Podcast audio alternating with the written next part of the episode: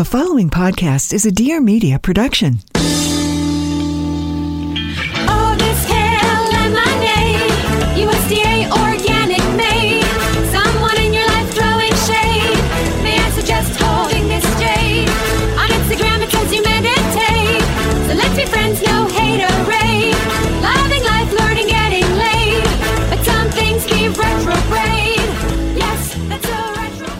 Welcome, oh.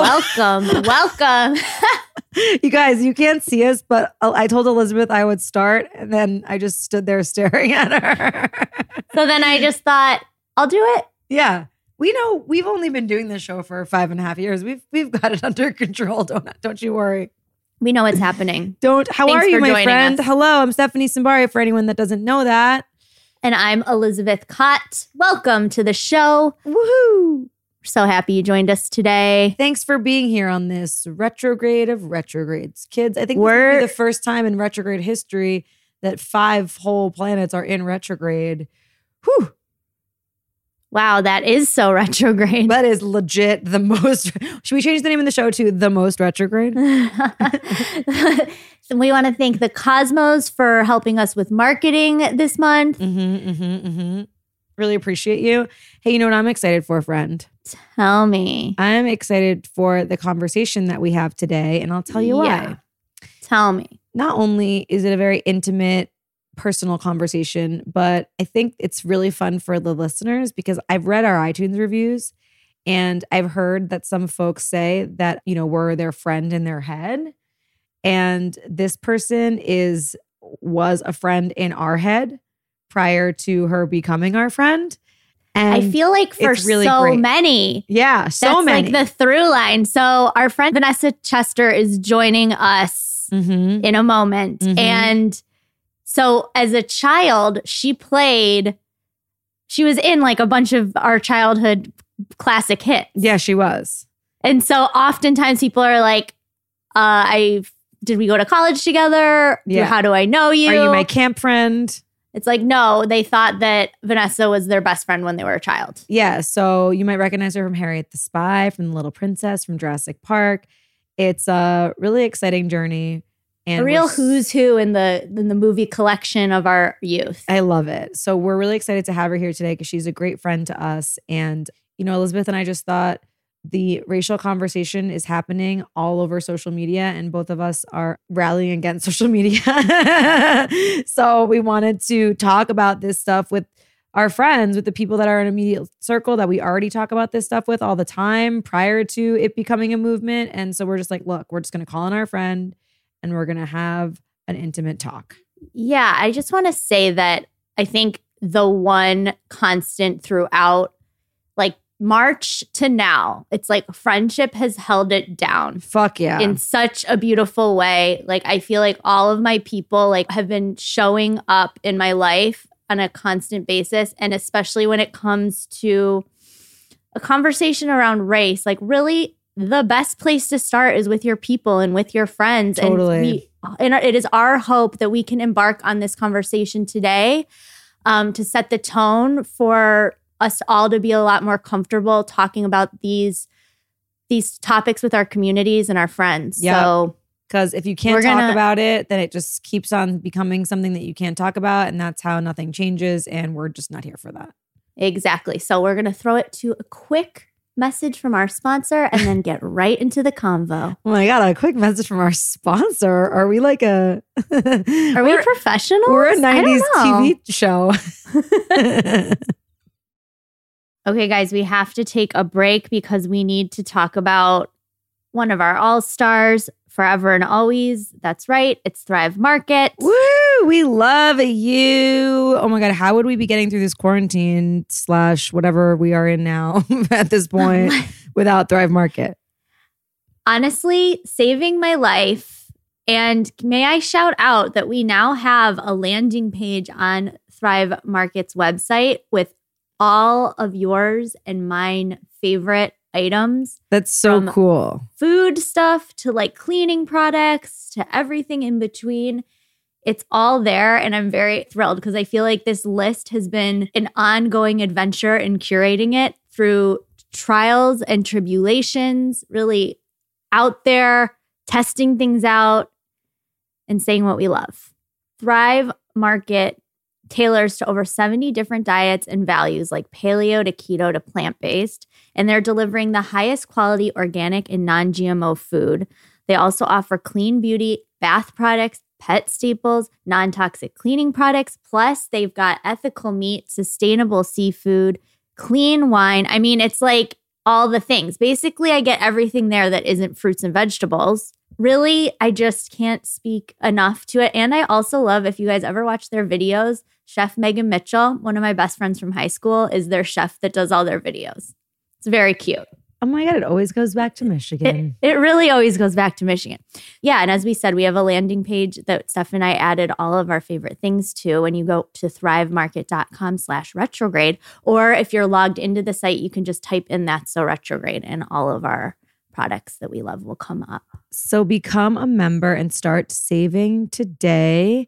You will go to thrivemarket.com, like Elizabeth said, slash retrograde. You would join today. And if you do with using our code, you'll get $20 in shopping credit towards your first order. And then you will immediately start to see your overall savings as soon as you check out. So then through that throughout the year, it tracks how much you saved versus buying everything at the Yeah. grocery store, which is really cool. And all that information is on the site as well. So as Steph said, thrivemarket.com slash retrograde. Start your risk-free membership and you'll get up to $20 towards your first order. That's thrivemarket.com slash retrograde. Yay, let's go back to the show now, okay? Let's. Hey guys, I'm Maddie Orlando. And I'm Lauren Orlando, As you probably guessed, we're sisters. and we're also co hosts of the podcast The Sister Diary. Every week, we let our listeners into real life conversations like the ones that we have at home. We have an eight year age gap, so we always have a different perspective on things, but that makes it pretty fun. We talk about navigating life, growing up on social media, and pretty much anything else that we find interesting. You can catch a new episode of The Sister Diary every Friday.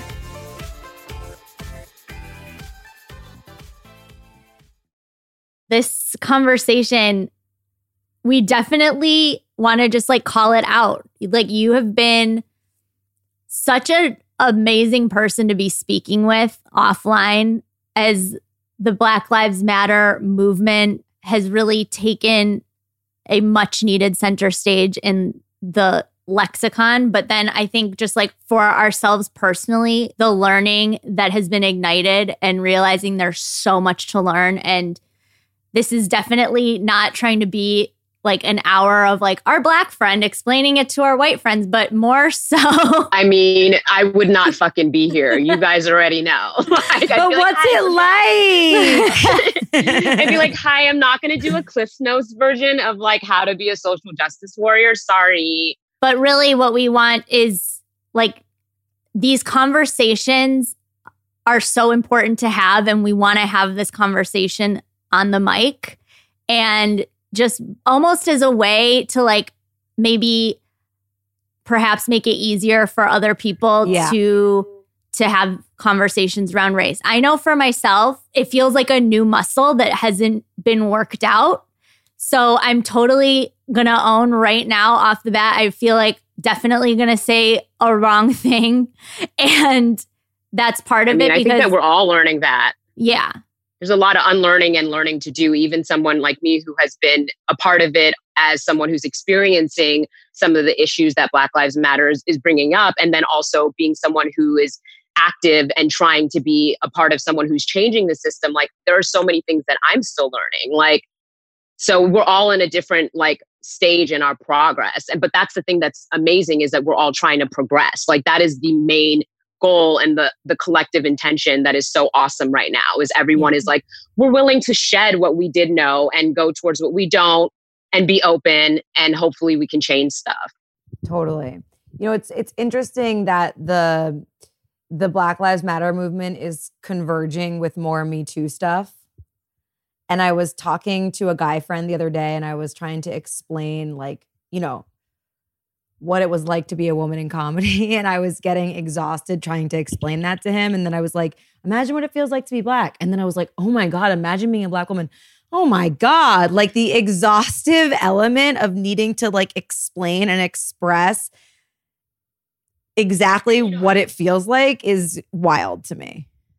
Well, I think it's interesting that you said that because I was thinking about just the way that women, how we create, um, or women identifying, like just the way that we express. And it's really interesting because we live and we operate in a world where we have to understand the majority power, socioeconomic power, and majority race in order to survive. Like we as women have to understand white men because they control everything. And then you break it down a little bit more, and it's like we as black people have to understand how white people operate because that's how we can also survive, which is a very exhausting place to be in taking care of yourself, also understanding like who's operating the strings of the puppet show and then also realizing that your voice is not being like necessarily brought to the table or given a microphone.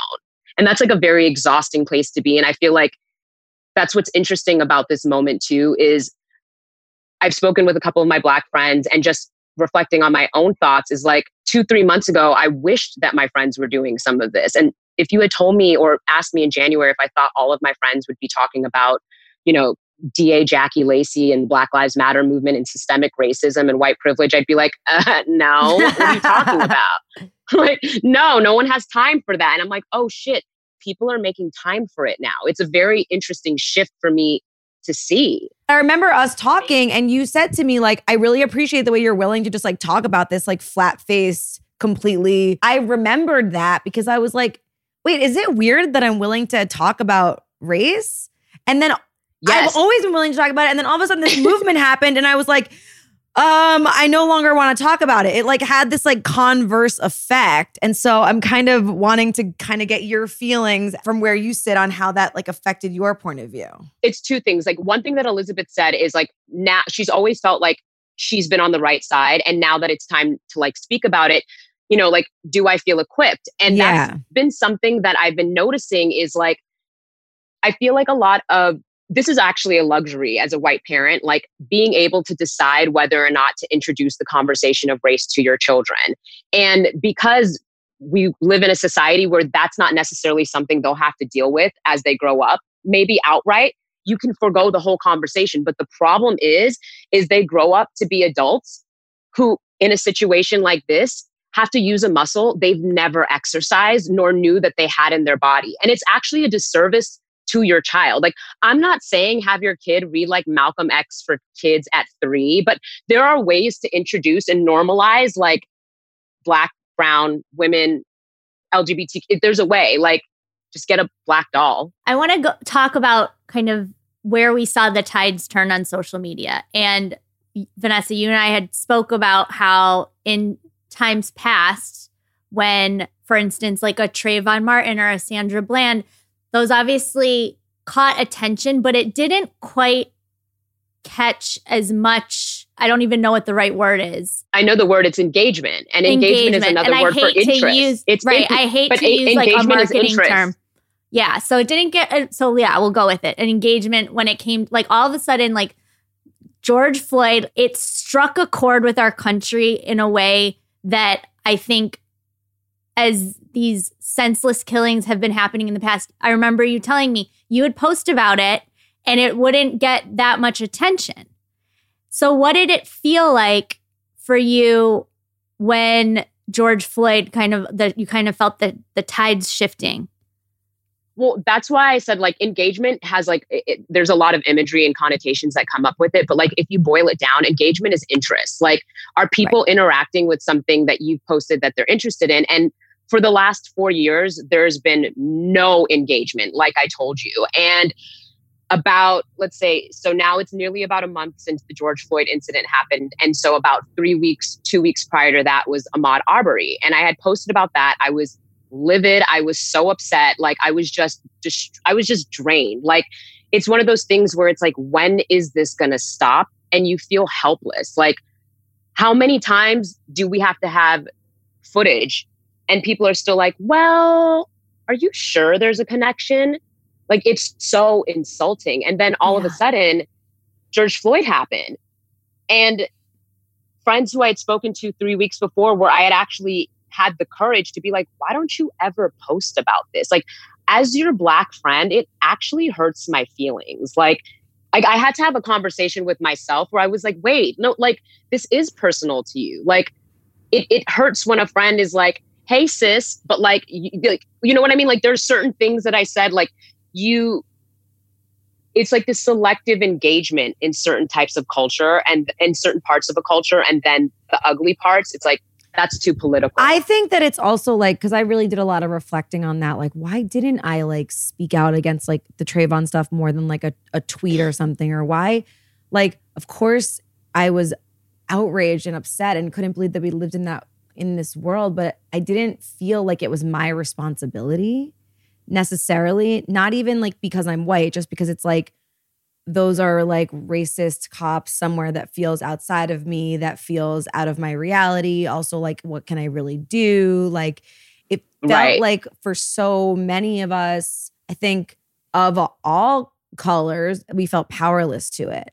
And I think that that's part of it. I think it's a combination of people are fed up and we're in this time right now where due to the pandemic we've been forced to slow down and kind of like pick apart things that are happening and I feel like had this in an, another in an alternate universe happened the same way we just didn't have a pande- pandemic going on i do not believe that there would have been the same type of reaction like Agree. people are not as distracted with uh, birthday parties, dinners, work, whatever it may be, just like needing to come decompress from like the daily rat race.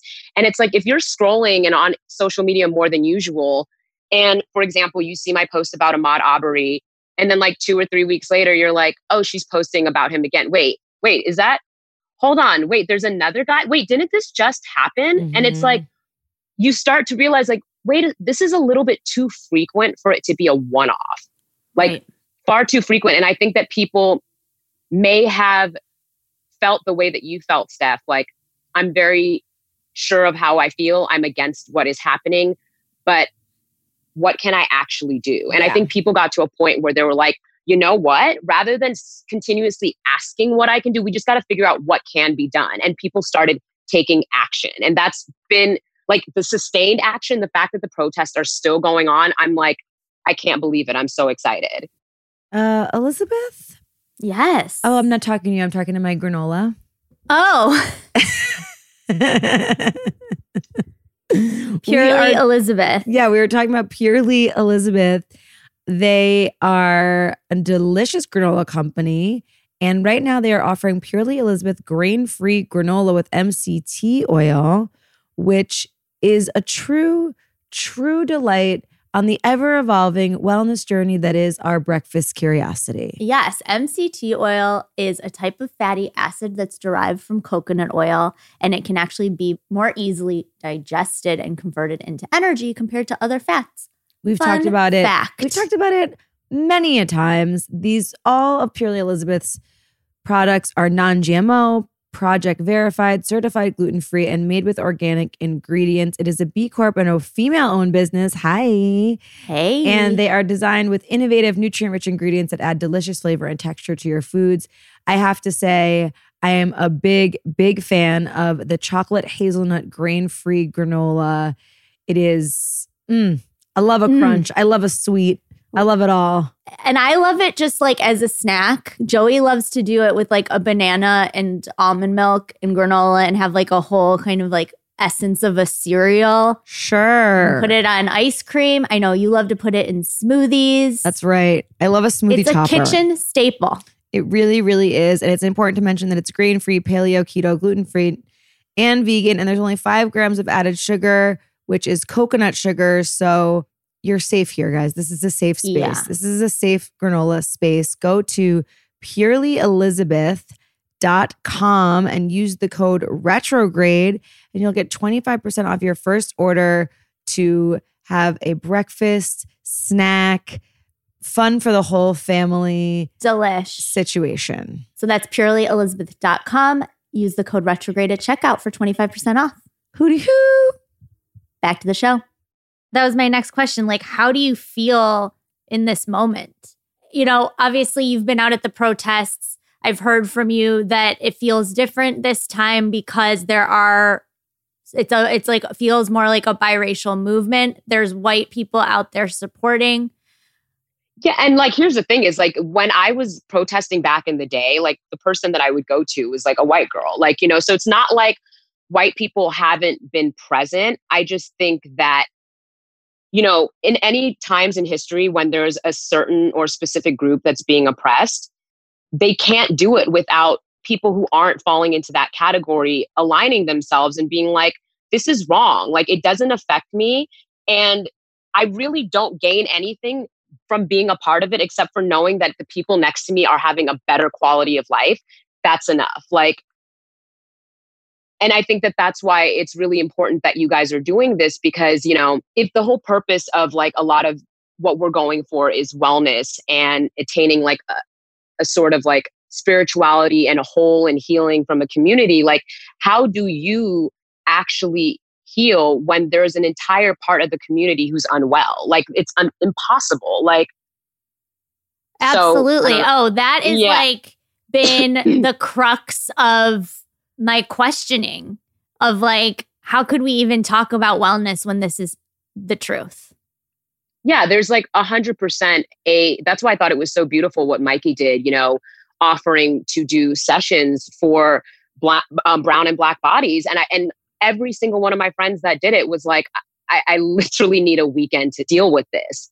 And I was like, yes, like there, I think that a lot of us, you know, we're stepping into that role of like strong black woman. And that's a beautiful thing to be. But I think that there has been an overwhelming amount of weight we've been asked to carry. And like the strength is exhausting. Like I'm, I'm, I love that it keeps me strong, but it's also like, do you mind like holding it for a bit? And I think that's like what a lot of you guys are doing. They're like, shit, you've been holding this for years. Let me like carry that backpack. And I'm like, thank you. So Yeah. what do you think about, you know, the the people that came forward on social media, you know, right away as being like the warriors out in front of like all of a sudden it was like it's like it was so much Deep sighs. You can tell Steph is like, how do I say this? I know. She's like, I'm Without activated. Choose Getting your words. I love it. canceled. No, I'm not mad at it. You know what I mean? But it's like this is from where I sit. This is how I sit. I sit from a place of my entire life. I've always had black friends. I've never really thought about it as far as, as more than just let's talk about it, let's engage with it, let's acknowledge it, it. learn about each other's differences. Like you know, whatever. You love talking about Judaism, and I love learning about like your mom's home remedies. It's like we just fucking share culture like that. And that's always Yes. been my life. And so it was a little bit like jarring for me. And this is partially why I needed to like step back from social media because I felt like all of a sudden there was so much pressure to prove your white allyship. And I'm like, if you have to prove it so hard, you you probably don't know any black people. Like, calm down. Let's really figure out what needs to be actually addressed and not just pushing forward all the black people that have modeled for your fucking overpriced clothing brand. Like it's embarrassing to me. It's me. like up the equivalent to like I have a black friend is basically what happened for like two weeks. And it's like, Yeah. yeah, like I literally was like looking at some of this shit and it actually angered me. Like Yeah. it angered me because I was like, are you fucking kidding me right now? So basically, what you're saying is this entire time you've had women of all shapes, sizes, and ages and different skin tones who have supported your business, who have helped you be in the position that you are in, and you've just chosen to not show them. You've just chosen because it's not like you miraculously had a shoot. You either went back and searched all the tags, which is a whole other subject, and then you posted it, which which is a whole is another form of like performative like Right. activism. Yep. Like this is still at the end of the day, you're doing this to benefit you, like to show that you're a good person, that to show people don't cancel my brand because look, I put up three black squares. Like what? I have I've been DM'd by a, couple of companies since who have been like, "Hey, Vanessa, you know, you know the normal hey, we love your stuff, would love to like collab, DM us, you know. And I look, and one of the companies, I kid you not, was just like an alabaster sea of models, all beautiful women, but just wow. And then three black squares with comments off, which kind of irks me. Mm-mm. And then right back to their regularly scheduled programming and posting. And I was like, look, you guys are going to have to do a whole lot better than three black squares with the comments off to get a black woman on your side right now. This is actually insulting. Like, yeah. No. Yeah, so I think this kind of brings us to the subject of something that I think is very fascinating and this idea and experience of microaggressions, even in the face of trying to be an activist, can feel like a weird back end way in. And Right. I don't know if that like tracks, but I think it does because it's kind of just like you're not getting the point. Well, I feel like microaggressions, and I don't really know like what the actual Webster's definition of it. I've only like experienced them. I know the worlds do intersect where it's like activism and microaggressions, but like you guys, that, I don't see like that's something ever coming out of your mouth. Like no, not for me, us, but I'm talking about people Yeah. like in the world where it's like you can be trying to help and be being Right. offensive. I kind of want to like give you the Oh, space yeah. to to explain like what that really would be so that not to get into the how to how to not be a white woman category, but I do think it's important. how to not white. yeah, Yeah. I um, think it's like- important. This isn't an episode where Vanessa explains to her white friends, but Vanessa, explain to your white But here- friends. but here at the end of the Yeah. day, also like if I can save a white girl from getting cussed out, I'll do that too. Like And if you can so- save a black girl from having to be like, what? Like that's that's and that's annoying. the thing is like I think like there is some type of like social media social justice that's happening to all these people who are missing the mark and that's great but regardless of the like punishment that they're dealing with the person who was the recipient of that vitriol still has to deal with that shit and the, yeah. the fucked up thing is like they could turn around after dealing with that person and still meet another person who holds bias and then deal with that shit all over again right. this is an example of like I believe a microaggression that didn't happen in social media. Like I was at the Mobil gas station on Sunset and La Brea last Friday, walked in to get something. I have spoken to the guy who owns this place before. We had a whole conversation about why I shifted because I was like Shell supports Trump. So now I'm walking further to go to Mobil, you know?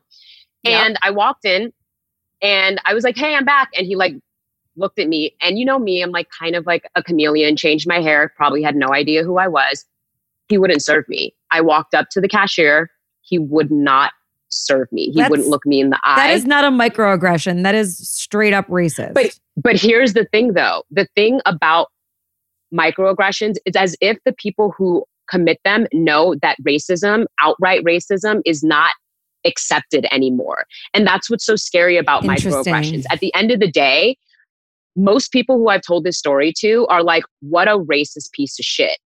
But he didn't utter a word to me. So he could be like I maybe he was sexist, maybe he was a misogynist. It could be anything, but he knew that he didn't have to say anything, but his bias would still come. Like I have to deal with all of the emotions that I felt with him basically ignoring my presence. Like I've had people be very rude and just outright racist. I've never had someone act like I didn't exist, which was an entirely new feeling. And it just made me think about it like I wanted to tweet Mobil, I wanted to do all these things. And then I was like, how am I supposed to prove that he was actually racist when he didn't say a word to me? Like Mhm. he just acted like I didn't exist. And that's what's dangerous about microaggressions is like the person who's committing them knows that it's unsavory to be racist, but they still have a mission to accomplish. They've just made it far more covert. That's so interesting. I really do feel Yeah. like I really feel like in a post Barack America, microaggressions probably became so much more. Oh, they got, they had their heyday. Yeah, because it's like everyone saw that the dominant like cultural thing was okay, we could we can elect a black president. Obviously, there's like less racist people than racist people in this country if, if that could be the majority. However, now I have to hide. It's like I would almost rather live in a world where we knew exactly who you were. So we oh, could just 100%. steer That's the when like the fuck clear of people like the the trash is taking out itself is the way that I look at it. Yeah. And that's always great when you have last test tasks to do around the house. Like yeah. that's fantastic. When you're like, this is not it. Vanessa teaching us how to not be like that white woman, but Vanessa, how do we not be that white girl? I was just thinking about something in social media. So a certain brand made a statement and it was a very vague, safe statement. And I felt like in this moment, the last thing you need to do is cater to a certain demographic who's never been made to feel unsafe. Like this is not the time to put their priorities first. And so I left a very simple comment and I was like, you said so much, but you couldn't say Black Lives Matter. It was three words. It's Mhm. three words. Like, that's all you had to say. And then like two days later, I get like a damn essay of a comment from someone from a burner account. And that's when I was like, I already know. But it was all about like, how dare you? We're out here trying so hard. They donated this, blah, blah, blah, blah, blah. And I was like, the caucasity. Like at the end of the day, that's one thing that's been kind of grinding my gears a little bit. There are a lot of companies who are coming out making statements, this, that, and the other. And there are some women, and I can't speak, like, I might accept an apology, and then my other black friend might be like, mm, that ain't it. Or another person might be like, this is more than they ever had to do. Like, we're not a monolith. We're gonna, we're gonna vary. But I think that if a woman of color wants to express disdain or support it, that is her place. But when I see uh, women telling said black women, like, you need to accept their apology, that is a problem to me. Like, you cannot accept or forgive a brand for an offense that was never directed towards you in the first place. Like, yes, it's Mhm. upsetting to maybe hear that your favorite athleisure brand wasn't as liberal and, and like welcoming as you thought, but you're upset about the brand disappointing you. Whereas there are people who have dealt with like going home feeling a little bit less than, not being heard, not being able to advance in their careers, being chased or, or like followed around in stores. Like those are the people who have to accept the apology. Like stay in your lane. This like you can like the post, but please don't comment about how another woman should receive it, especially if she's one of color. Obviously, we want to look for solutions and we want to change the systems. We can all agree on that, right? Of course, yes. we we can all agree that we want to acknowledge biases and and really examine them and look and work through them and say where did this come from and how can i how can i first admit that i have the bias and then Right. work on unwinding the bias but i think something that's really not being discussed that i think is really important which you reminded me of elizabeth is this notion that this is a trauma legacy from the inception of black people coming to america and not all black people in America are African American, by the way. You're not. Hi, I'm I'm the first generation American, and I'm sorry to cut you off, but like yeah. it's very interesting both of what you guys are saying the generational trauma and i think i didn't even realize how deep it went until four years ago when i was talking to my mom about philando castile and i was like i had major ptsd because all i kept on thinking of was kevin my little brother like this could be him you know and I called my mom and I was like, How did you deal with it? How did you deal with racism? And like, she talked to me. And then I realized after our conversation, I was like, My mom grew up in South America. Like, it wasn't even like she was dealing with the specific brand of racism that America has, but she was still able to give me advice that worked. That is not something that I want to ever advise my child on. I don't want mm-hmm. to have to help them cope. Like, this is what I'm hoping with this movement is that generational, like, this is how I dealt with it. Like, I don't want to pass that story on. Like, I it needs to love that you're here. saying that because that is like the biggest thing that I feel like perpetuates the problem is that we keep passing all of us, no matter what your race is, we keep passing the same lack of information and the same story down. And it's like, it's our generation's job to be like, okay, listen, Well, I think that's what a big thing about it is. Like at the end of the day, like when you read a lot of like the historical texts about like how white supremacy was established, like the founding fathers did a really fucking great diabolical job of making sure that this system worked because it's still affecting us today. But it's also that we're conditioned to live in fear. Like I think like in, in unpacking like why I wouldn't have confronted police brutality in the past, it's because like I was under the impression that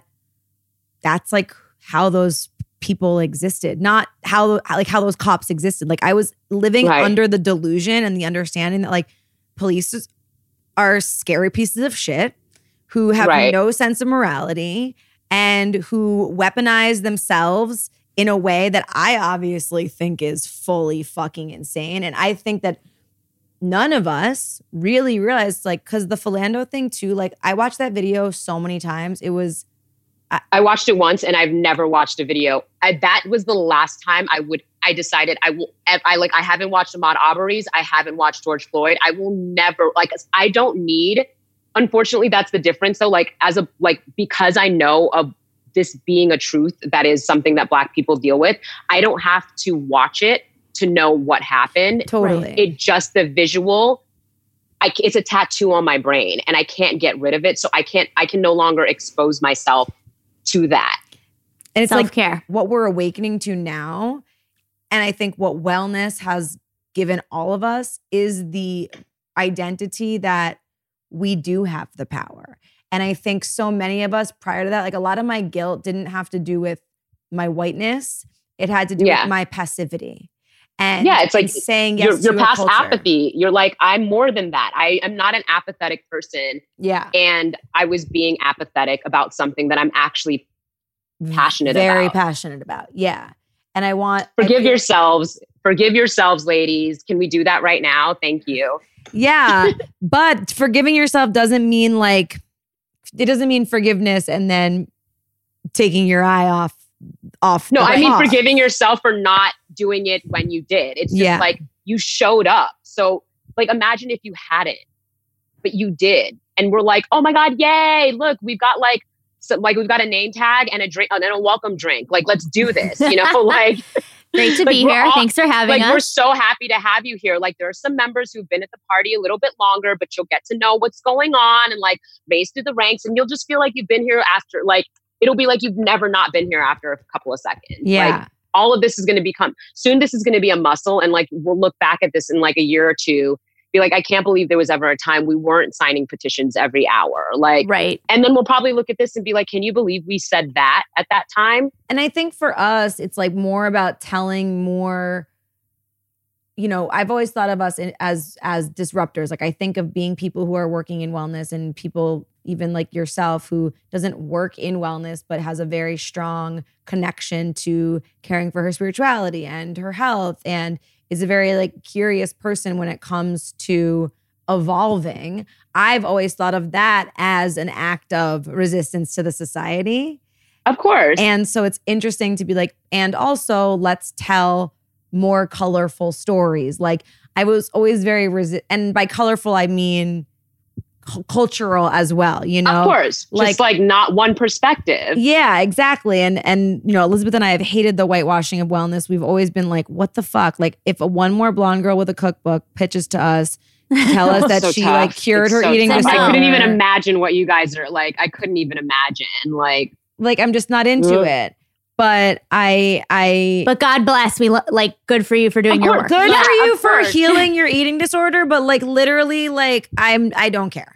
Like but I'm it's sorry. also too like you guys also I think understand in like another way that like you guys will have more opportunities to have a vehicle. Like that's the one thing that is not necessarily lacking for them, which I think a lot of people and that's been another thing that's been interesting about social media is like seeing how much space was denied to black people for so long. Like that was one thing that I was like pretty like upset about for a little bit. Like how many spaces I loved the transparency, but it was also like painful to see how many places had just adjusted to a norm of whiteness. Like, Yeah. and I'm like, that is, you know, like your entire board of directors are just faces that look like you. And then you're reaching out to a publicity firm with faces just like you, asking them how to take out this dumpster fire as if they're more equipped because they're a public relations firm. Like, there's just so much, like, we could probably speak until the end of time about this because there's so many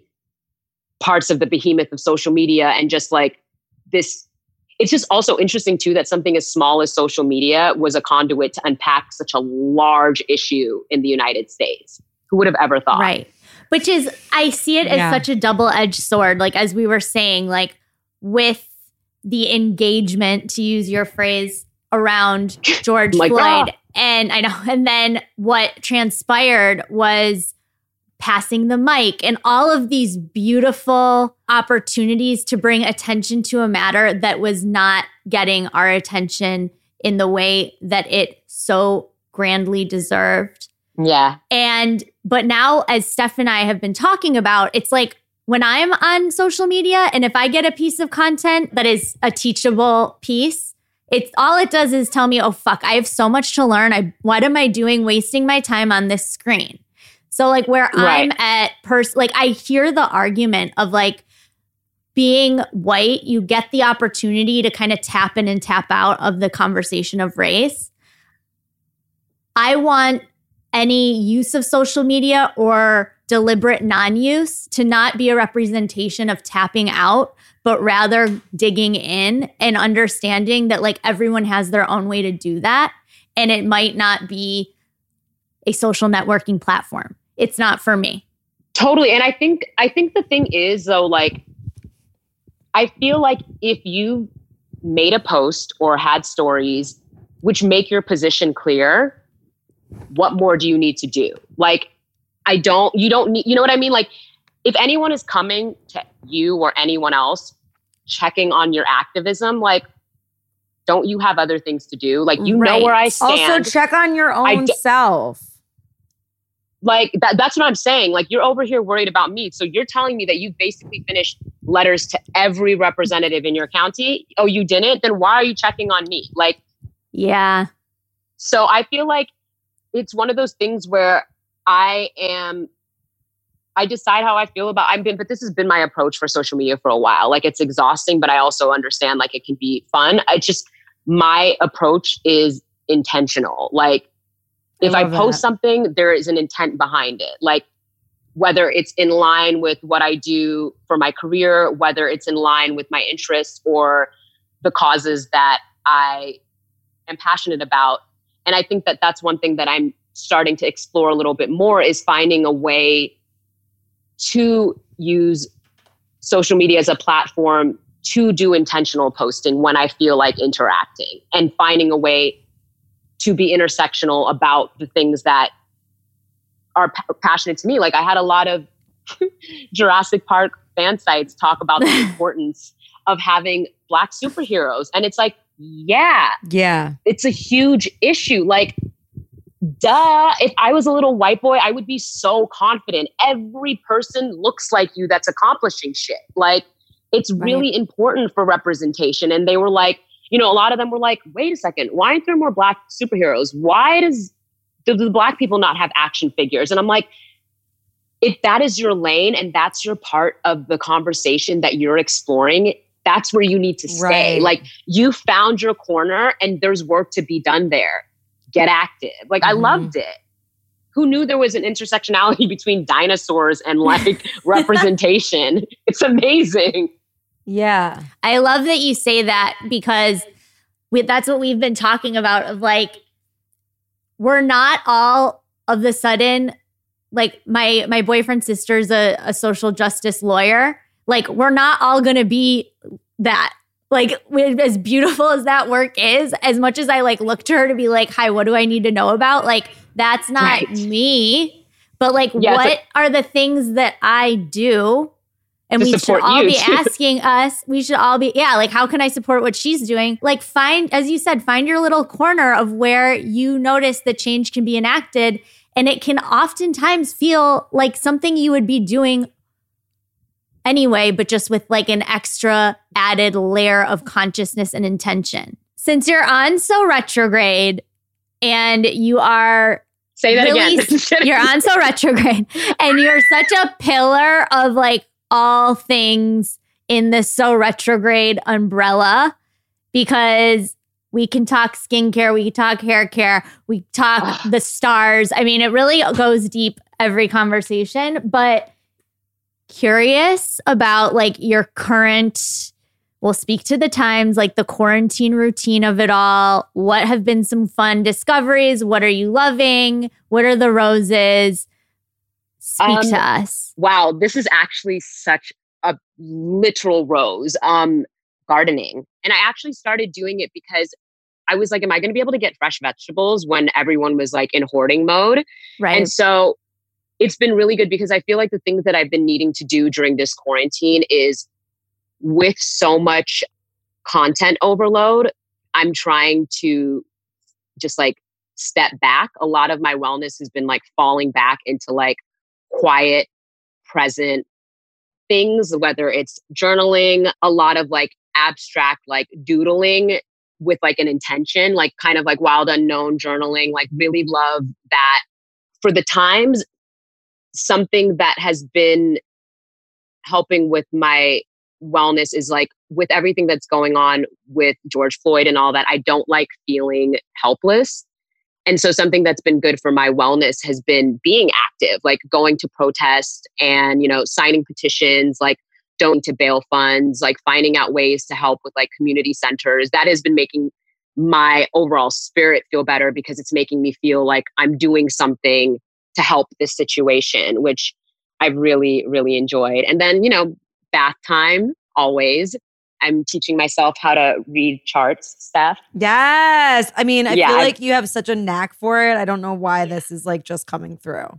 I found another book that was like chart analysis, and I was like, okay, so I didn't even look for this, and it was just like there. So I'm going to mm-hmm. take this, and it's mine.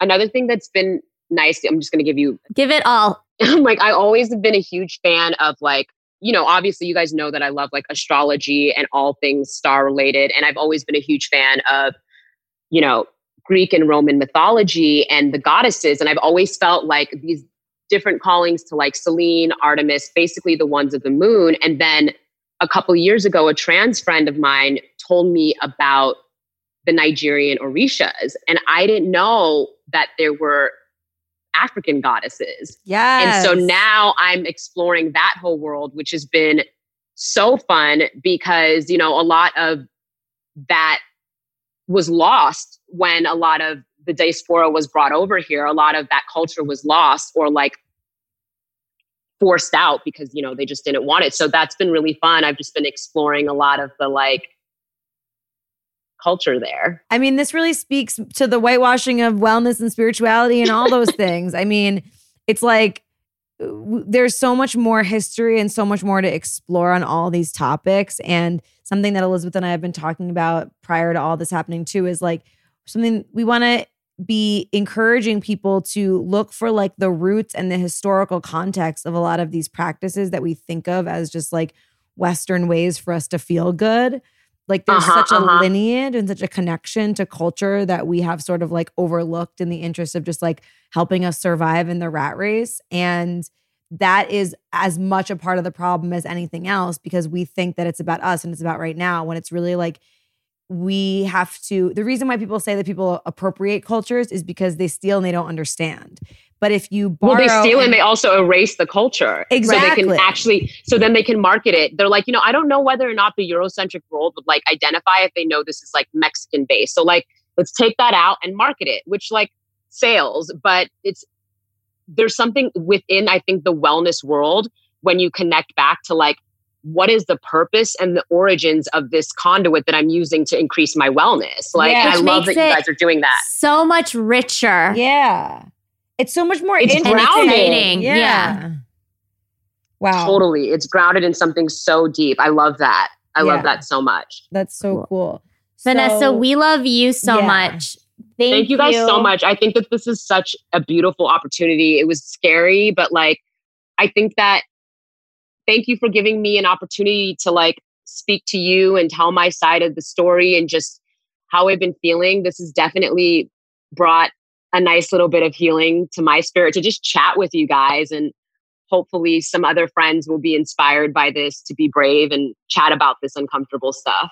Yeah, you know, I'm so grateful that you're here and that you hold, held space for the conversation because I believe, and I know Elizabeth believes that conversation is a change maker. And if we're not talking about these things, there's no way that we can understand where we're supposed to land on them. And dialogue is so important. So we are so grateful as well. Exactly. Yeah. right. Tell and the our- North Node is in Gemini, so we need to talk about A it. bitch better be talking. We need to talk Tell- about it, the North Node. tell our listeners where they can find you on your intentional uh, social media postings.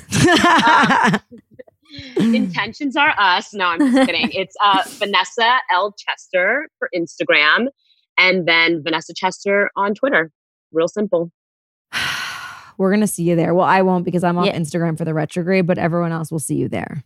Do, do it. Do Yeah. it. I, I support it and I can't wait until you're back. But maybe I'll be gone then, so I won't even. Yeah, who knows? Every single week that I talk to my mom, she's like, "Don't go on Instagram. Delete Instagram." She I'm like, says that? She knows. Oh yeah, she's like, but like she'll know like when she can tell that I'm like stressed out or like dealing with a lot emotional cancer. She'd be like, "Okay, Vanessa, I just need you to calm down this weekend. Take a nice bath, plant your plants, don't go on Twitter, no Instagram, no social media, no posting. They're going to stress my, my child out. She said, I don't want you having anyone mess up your Zen. That's Ah. what she tells me. Okay, can she? We're gonna have to get that soundbite Yeah. and play it often. It's so funny. I'm like, okay, mom, It's- bye. My favorite thing is Spot when on. kids with parents from other countries do their parents' accent. They're it's like my joy. It's the joy of my life. I love it. So interesting. I love her. Round two, Um, your mom you comes on the show. Of yes. And I definitely want to. I'll send you guys some of these after, but like some accounts that I like think that are fantastic that are like women based, women of color that are in the wellness sphere, whether it's like CBD or like hair stuff, all of that. Like really been exploring it. If you guys would like me, I can send some of those to you We would love Yeah. that. For sure. Cool. I Thank feel like this you. was this was great. we love you you, guys so much. Love you too. Roses and thorns. yeah, you know me, Elizabeth Park. We're Yeah. what what you got over there with your little Oh, roses? I'll start with worst for 1st Mm-hmm. Society. I feel like it's been a constant. I mean, if I'm really being honest, I feel like technology has been the thorn Mm-hmm. for so, so long. But like at the same time, much like friendship, it's really shown up for us in this time. It's really weird because like I feel very torn on technology. Like I think that it's amazing how it's connecting us. And like I said last week, I do think it's gonna be the thing that like sets apart this revolutionary time from past revolutionary times just because the access to information. Yeah. But the addiction to social media and the judgment on social media and just all of the dark shadow parts of it seem to be being highlighted right now. And um Mhm. that's just like really I was listening to to Don Lemon uh, talk to Dan Rather on the radio earlier, and Today you were like full Dan- throwback queen. I don't even know what you're saying. and Don Lemon was like, I have to really be careful about like my social media intake to protect my psyche. And I was like, same Don Lemon. you're like, aren't you like my dad? What's going on? Let's be best friends. no, Um, dude. Like I found myself like update. I found myself. I'll like pick up my phone for no reason, and I'll scroll, and on my thumb will like mind of its own look for Instagram. Right. I'm like- because you've been off now for what is it? Or we're going on almost a week, right? Yeah. Yeah.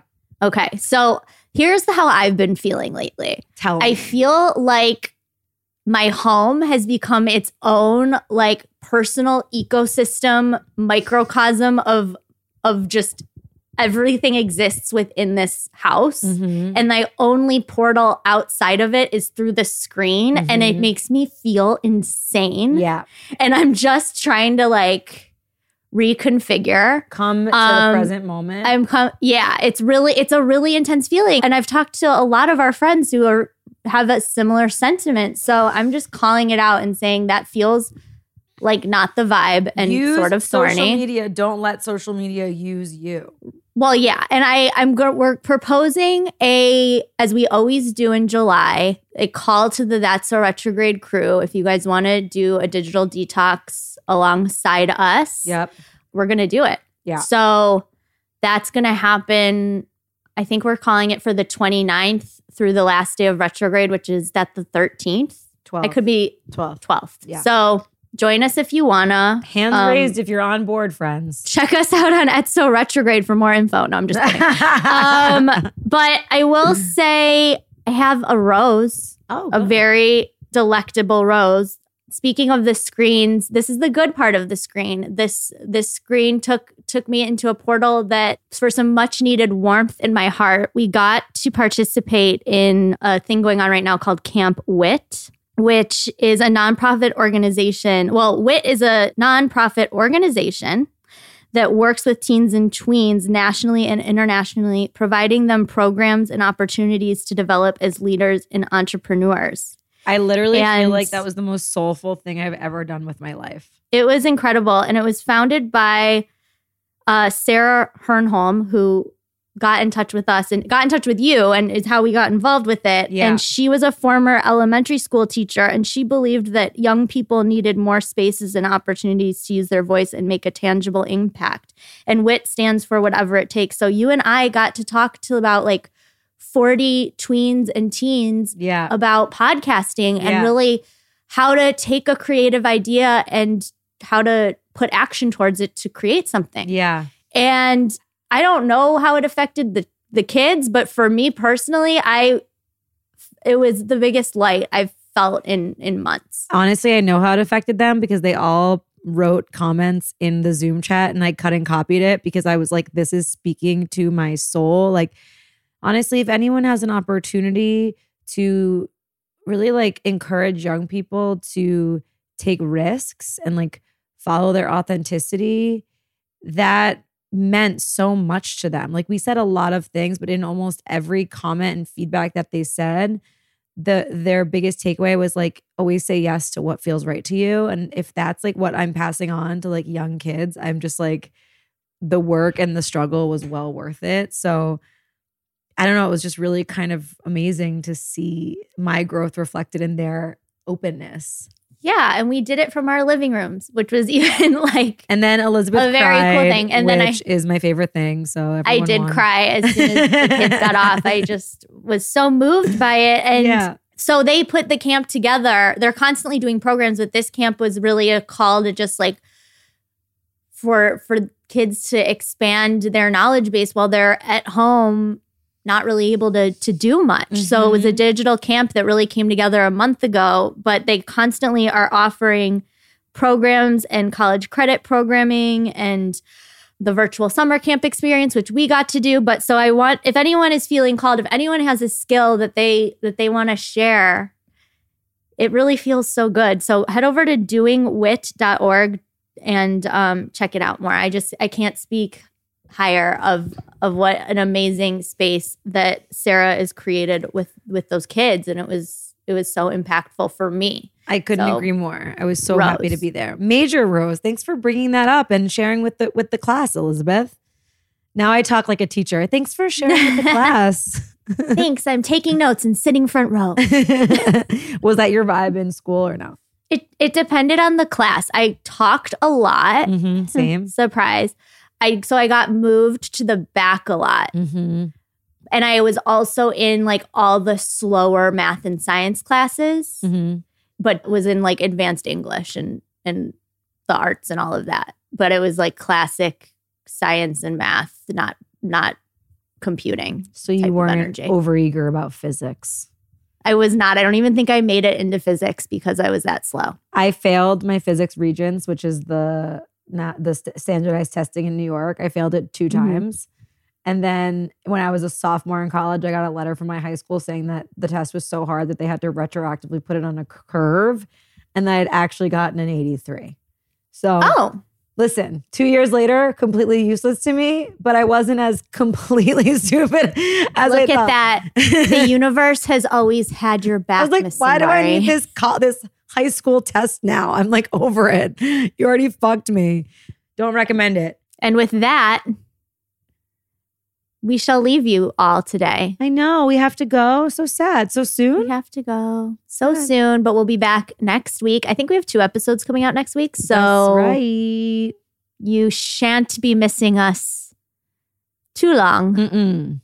Thanks so much to Vanessa Chester, our dear buddy, for joining us on the show, for just holding space for a really informative conversation. I'm so happy she could be here because she's just also just been such a supporter of the show. Comes to all the events, engages with all of our guides. Like, really is like walking the walk of her wellness. So it's was cool to have the conversation publicly. it was.